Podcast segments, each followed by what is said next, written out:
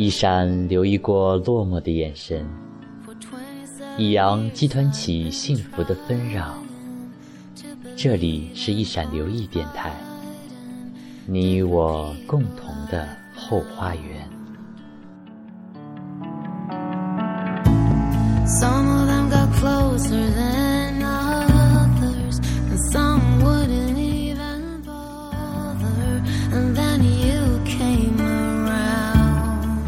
今天我想为大家分享一篇文章，是清华彭凯平的《幸福究竟是什么？如何获得》。首先，幸福是人类永恒的话题。长久以来，人们关注幸福，追求幸福，谈论幸福，体验幸福。如果你有心，不妨上网搜一搜，你就会发现，幸福或者不幸福的讨论总是受人关注的关键词。如此看来，幸福的涵盖面是非常广泛的。无论是哲学家，还是我们普通人，对幸福的向往，谁都憧憬过；对幸福的回忆，谁都珍藏过；对幸福的滋味。谁都品尝过，但是幸福究竟是什么？更重要的是，我们如何在一个变幻的时代获得幸福？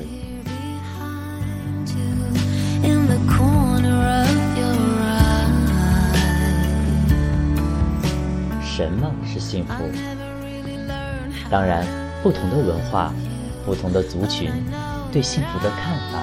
也不尽相同。孔子认为，人就是幸福。亚里士多德认为，不走极端，选择中道，就是幸福的黄金法则。古希腊人的幸福是要求人们在大千世界找准自己的位置。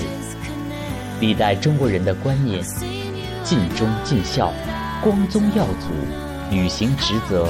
服务社会，关心他人，也是幸福。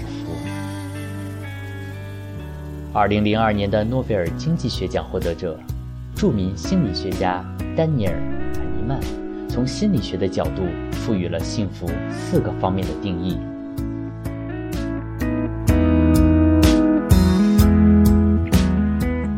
总体的幸福感，简单的说。就是你对自己总体生活中的状况基本满意。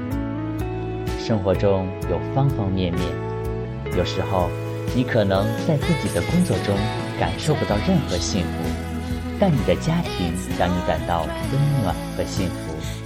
总体幸福感让我们跨越了这些具体方面的局限，来对自己的幸福程度下一个平均的评价。快乐的性格。性格有着跨情境和跨时间的一致性和稳定性，所以幸福的人往往是有快乐性格的人。他们喜欢社会，喜欢他人，对未来充满向往和期待。幸福的人生活的动机更加强烈，应付挑战和困难的意志更加坚决，对成功的渴望和行动也更加明显。尤其是他们乐观向上的性格和心态，容易得到他人的帮助、支持和社会的欣赏。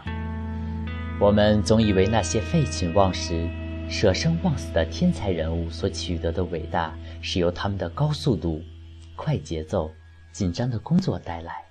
其实这是一种误解。快乐的人创意更多，成就更大。因此，幸福。其实就是最重要的生产力，幸福也是提升生产力最直接、最有效的办法。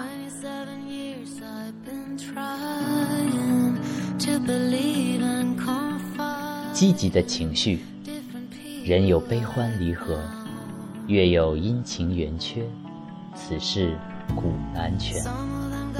人生活在社会环境之中，社会环境的变化。让我们无时无刻不在体验情绪，喜怒哀乐是我们常有的情绪。但是心理学家发现，人还有很多积极的情绪，比如感恩、同情、敬畏、祝福等等。在这样的情绪下，我们也会感到幸福。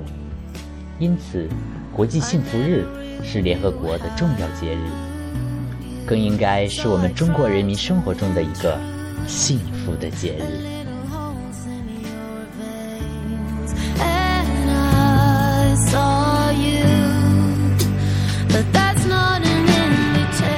愉悦的感觉。每当我们漫步沙滩，雨中跳跃，月下谈心，品尝美食，闻到花香，甚至温柔的触摸，都让我们感到一种身心的愉悦。虽然这种愉悦只是感觉，但它会影响到我们的情绪。因此，身心的愉悦是幸福。最直接的体现。正是因为幸福在生活中如此重要，因此联合国大会二零一二年决议，每年的三月二十日为国际幸福日，也就是今天。主张追求幸福是人的一种基本权利，并倡导以国家幸福指数来代替国内生产总值。这也是各国政府制定发展策略做指导性的标杆与标志。因此，联合国大会决定，在今年是联合国成立七十周年之际，举办一系列的活动，纪念联合国这一重要的日子。经常有人问我们：幸福真的那么重要吗？大量的心理学研究已经表明。幸福的人身体更健康，更长寿。平均而言，快乐的人比不快乐的人要多活七岁。这七岁增寿意味着什么？我们不妨拿吸烟来进行比较。一般而言，吸烟的平均危害是减寿二点五年。如果一个烟民每天不停地抽烟，从十七岁开始到七十一岁死亡，那么吸烟对他的寿命伤害甚至可以达到六点五岁。由此也可见，幸福对我们人体健康的影响，其实要超过吸烟对我们身体健康的影响。我们尤其应该意识到，单纯的追求经济的发展，并不能保证带来人民的幸福感。美国著名心理学家戴维·迈尔斯在《美国悖论》一书中提到，虽然过去的三十年，美国的经济指数增长，但是美国人的幸福感并没有因此而增加。因此，我们中国人没有必要去照搬美国人的经验，我们完全可以向中国传统文化学习。中国的传统文化强调“仁者无忧”。这就是一种优秀的幸福资本。通过做善事、关心他人、帮助他人，我们中国人民可以提高自己的幸福感。心理学的研究还表明，一个社会越是平等，那么这个社会的人民就越幸福。从理论上讲，平等的社会主义更能够给人民带来幸福感。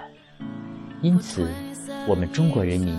是有资格、有权利，也有足够的文化资本，研究幸福、传播幸福、领导世界幸福。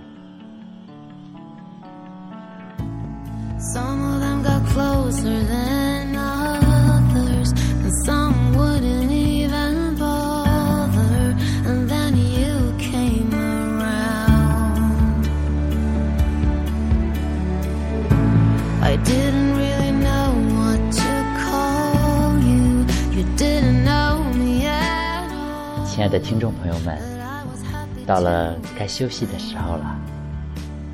希望我爱的人好梦。我相信，在越长大越孤单的日子里，我们必将朝着我们无法企及的地方努力，而时光终会不辜负我们的努力与坚持。好了，晚安，做个好梦。